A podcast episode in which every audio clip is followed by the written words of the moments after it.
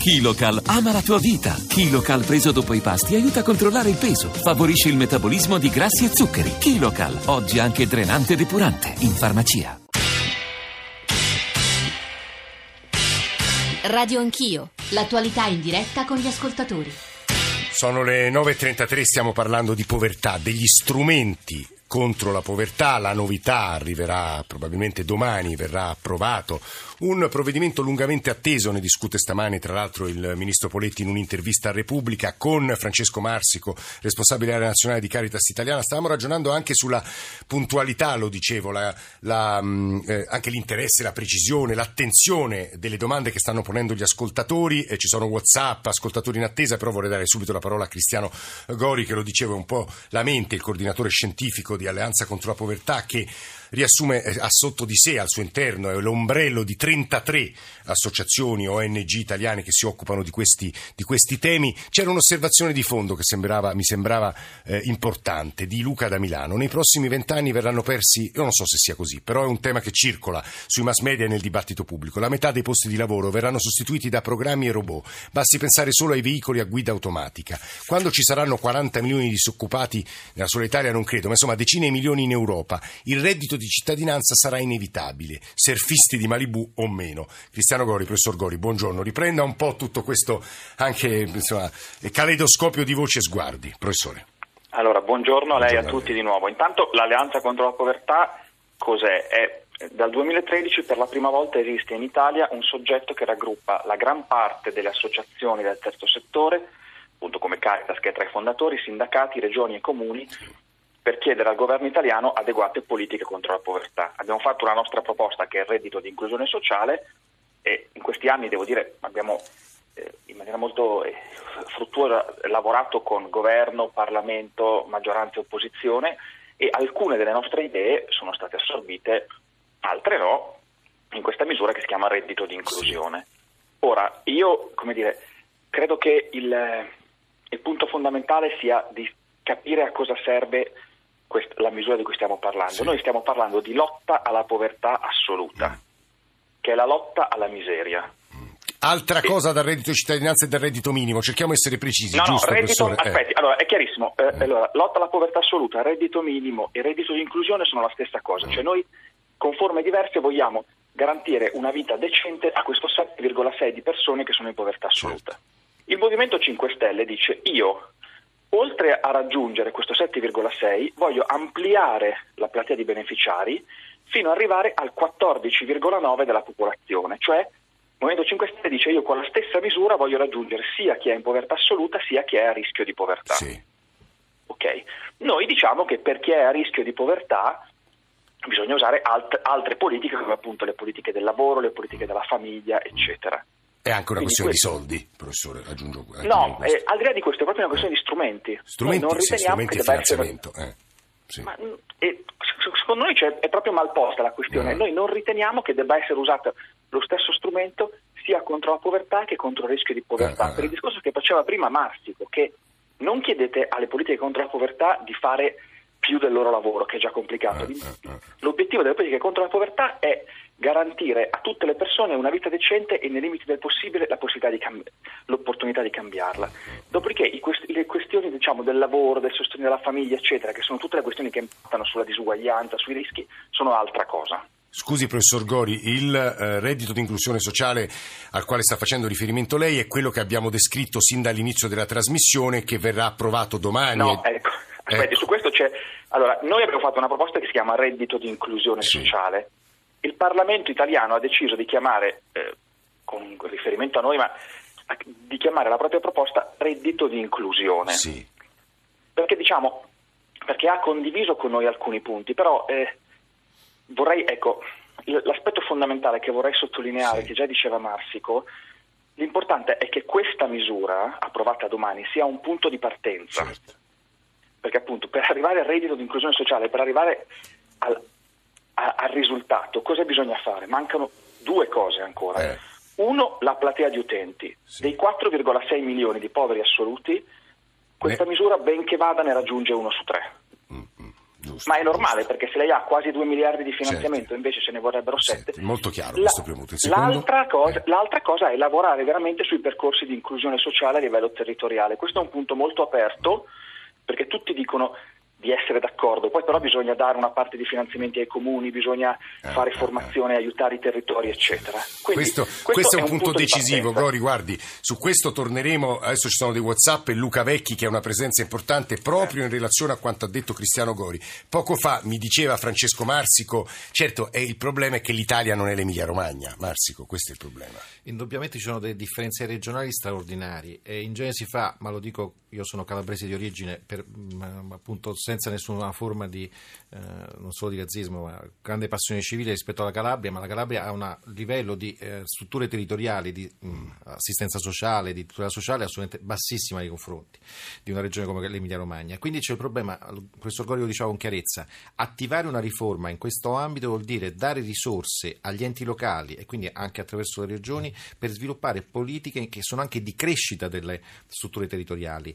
Silvia da Vicenza, assistente sociale, lo diceva con chiarezza, se ci sono degli assistenti sociali in grado di sviluppare piani personalizzati dignitosi, importanti, che mettono insieme scuola, eh, l'attenzione alla scuola e l'attenzione appunto alla ripresa lavorativa dei genitori, la misura può funzionare, altrimenti evidentemente diventa una misura economica che eh, no- non verificata, che non accompagna le famiglie e quindi lascia intatto il problema. Tre Whatsapp che commenteremo con voi e poi andiamo da Luca Vecchi, ecco i Whatsapp. Buongiorno, io vorrei avere un'informazione, cioè sulla base di cosa viene stabilita la soglia di povertà?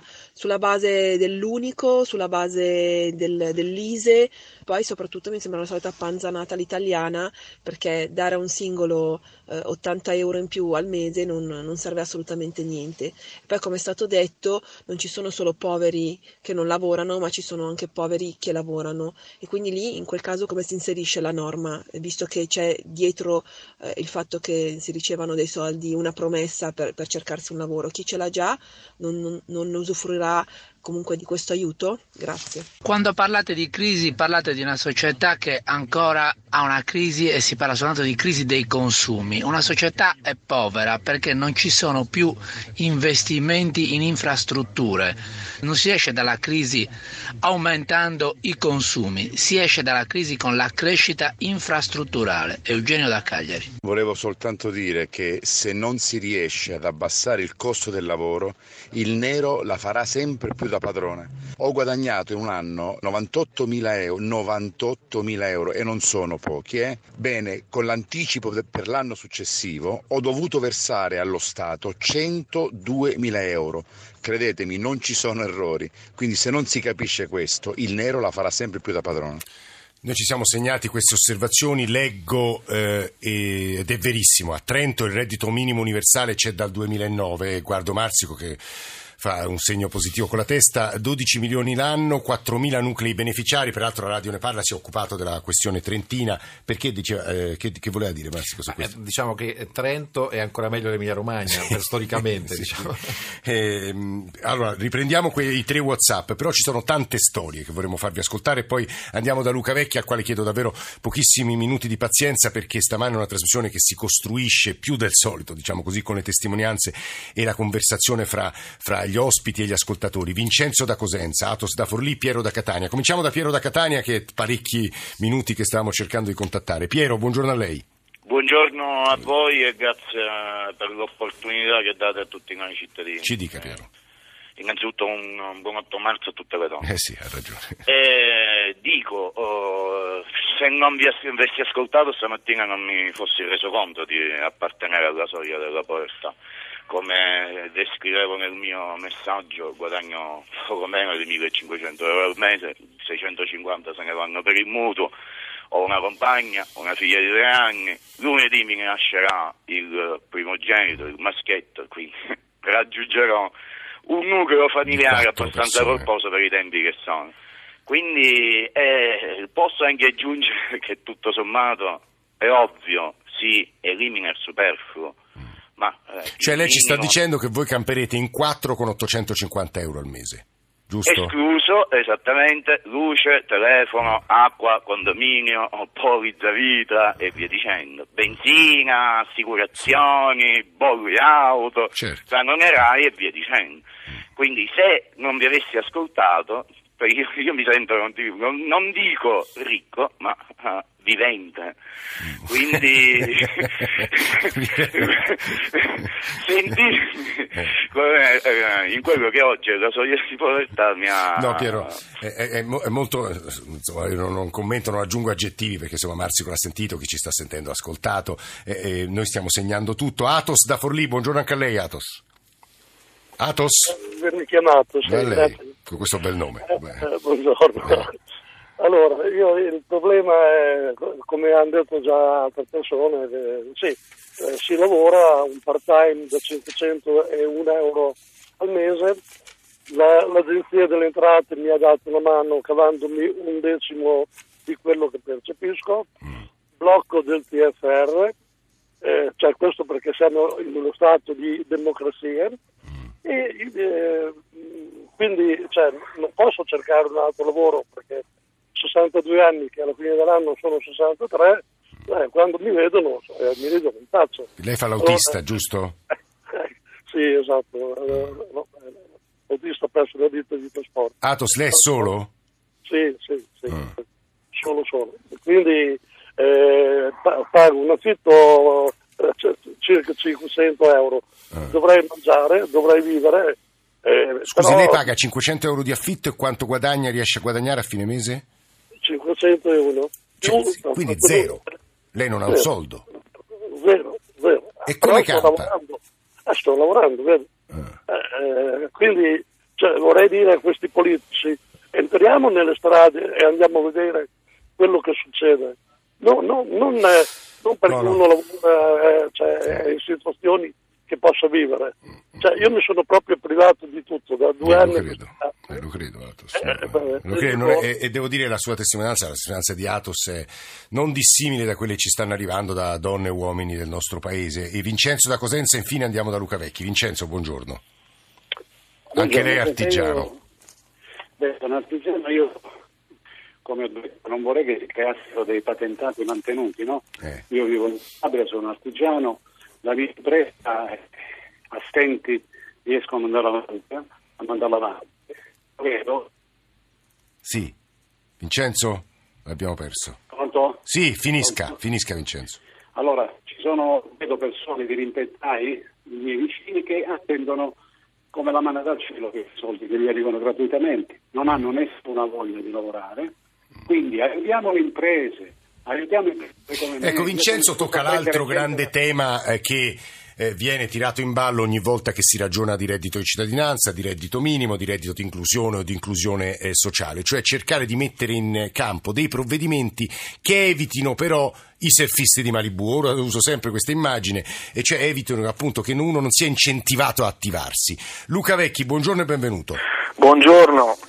Sindaco di Reggio Emilia, delegato ANCI per welfare e politiche sociali, è stata citata, menzionata l'Emilia Romagna come una specie di Eden in cui tutto funziona, ma insomma lei, a lei devo la domanda chiave, e cioè sappiamo che il provvedimento che verrà approvato domani dovrà essere implementato dagli assessorati alle politiche sociali dei comuni italiani. Il vero rischio è che funzionerà dove diciamo infrastrutture, assetti istituzionali, ehm, eh, spirito civico funzionano e non funzionerà funzionerà purtroppo dove queste categorie mancano, sono carenti. E quindi l'Italia riprodurrà le solite diseguaglianze vecchie, è vero o no? No, però diciamo una cosa, non è che noi possiamo pensare in una notte di risolvere tutti i problemi del Paese da parte del governo, in alcuni casi anche consolidati in decenni passati. Eh, diciamo innanzitutto una cosa, tra il 2008 e il 2013, negli anni più duri della crisi, questo Paese ha tagliato in modo drastico e significativo le, le, risorse alle politiche sociali. Ha fatto una scelta questo Paese, chi governava in quel momento, non lo devo dire io, ha fatto la scelta di lasciare indietro gli ultimi. Sì, però Vecchi mi ho... permetta soltanto un'obiezione. Lei dice tra il 2008 e il 2013, eh, aggiungo certo. io, e lei lo sa meglio di me, che in questi giorni, quindi governo Gentiloni, il Fondo Nazionale per le Politiche Sociali è stato tagliato no, da 313 arrivo anche lì, sì. perché arrivo, arrivo anche lì, non voglio mica dire che adesso tutto va bene, voglio però dire che il provvedimento sul disegno di legge sulla povertà mette un miliardo e 300 milioni, tra una cosa e l'altra sono quasi 2 miliardi eh, di fondi vari, e, mh, è sicuramente un primo importante non sufficiente passo che va però nella giusta direzione. Questo, questo, questa riforma è impostata anche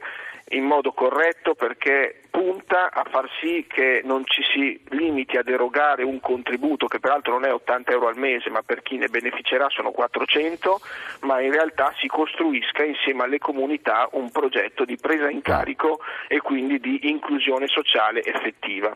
È chiaro che la prospettiva, come giustamente dice l'Alleanza per le Povertà, è una prospettiva che ha bisogno di più risorse, di molte più risorse e credo che questo debba essere di consapevolezza di tutte le forze politiche che potrebbero trovarci a governare il Paese nei prossimi anni.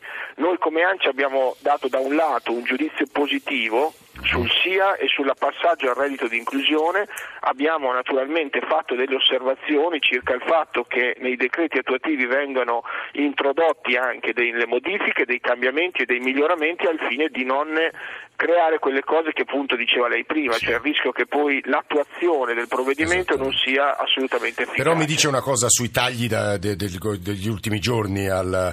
al dico, che vanno, dico che vanno evitati, dico che vanno evitati e, e, dico anche a proposito di Emilia Romagna che l'Emilia Romagna è la prima regione che si è dotata di un reddito di solidarietà, cioè di uno strumento importante in questo senso.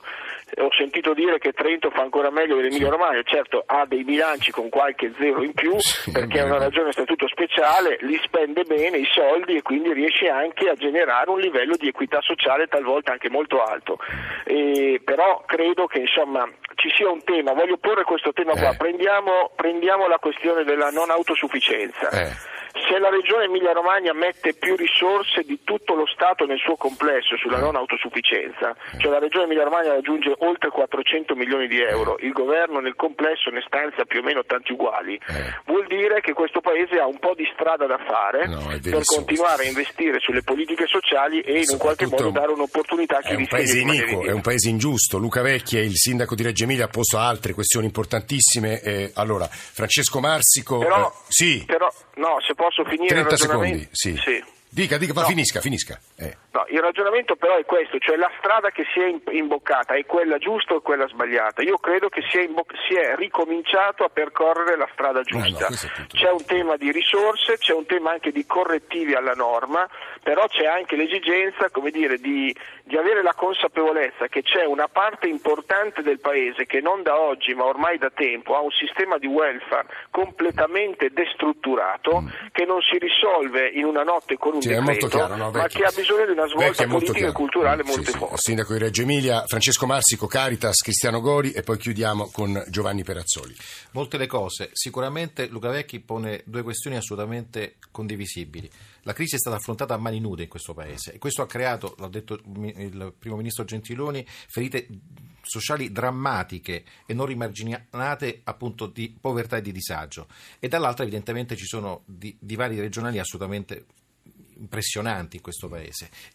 È il primo passo. La, questa legge delega è il primo passo verso la direzione giusta e questo condivido con Luca Vecchi, vale a dire appunto un sistema di tutela sociale che mette insieme risorse economiche, accompagnamento in una logica progressiva di, come dire, riforma complessiva del paese in, quest- in, questo senso, anche perché le storie di Piero, Atos eh, esatto. ci dicono appunto che c'è non soltanto la povertà eh, assoluta, ma ci sono migliaia di persone che stanno su quelle soglie drammatiche, sì, basta un nulla per, per far affondare per... quelle persone. Cristiano Gori. Eh, è bene sempre ricordare che per, per una questione di meccanismi istituzionali i finanziamenti per un'adeguata lotta contro la povertà in maniera principale non possono che venire dallo Stato, quindi le regioni e gli enti locali possono contribuire, ma è un diritto nazionale che deve essere finanziato dallo Stato.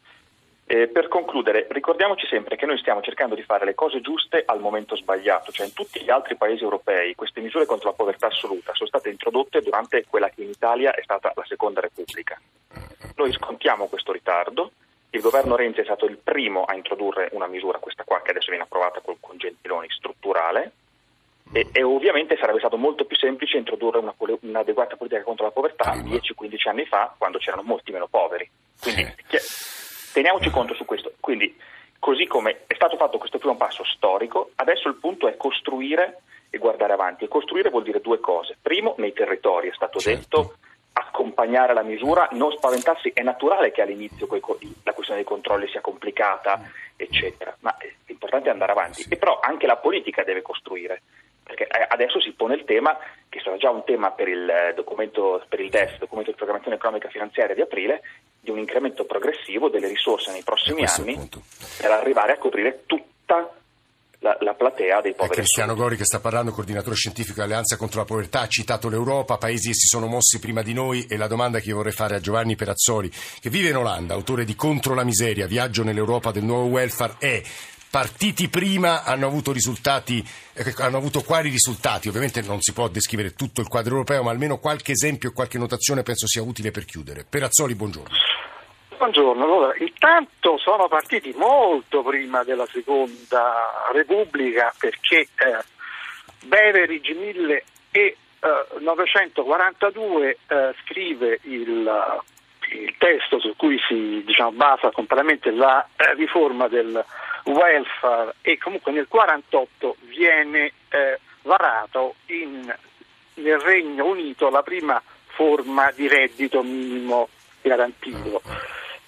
Quindi insomma sono, sono misure vecchie, insomma, noi il eh, ritardo nostro è molto ultradecennale. Grande, mm. ultradecennale, non solo, ma noi abbiamo anche discusso nel 1947 con la Commissione d'Aragona fu discussa la possibilità di introdurre anche in Italia delle forme di reddito minimo garantito per la dis- disoccupazione e questa cosa restò lettera morta. La questione è diciamo, abbastanza uh, grave. No? Eh, abbiamo visto qui alcuni, io ho ascoltato con grande attenzione, ci sarebbero da dire tantissime cose. Mm. Ne dica una, quella e, essenziale, per, per azione a suo avviso. Essenziale, quale è sono tante, diciamo, uh, vabbè, intanto bene che venga questa, questa misura. Uh, questo tentativo, sì. questa uh, misura, certo, però diciamo, la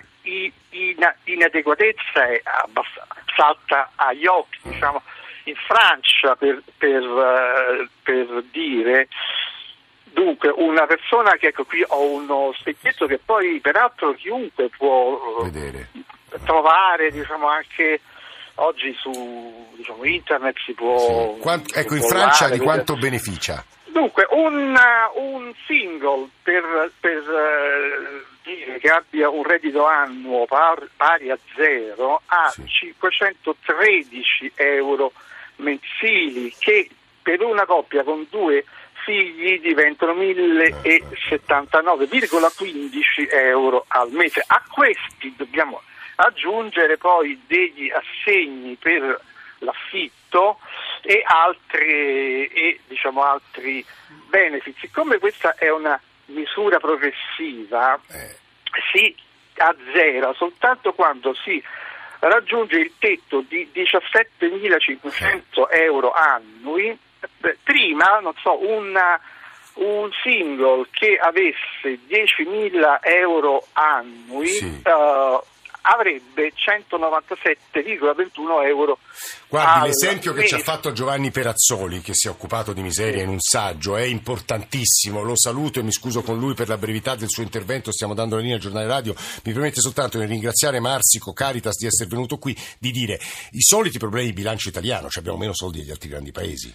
Questa è stata la motivazione secondi. anche della Commissione d'Aragona, per cui appunto il tema... 40, sì. 48 in poi.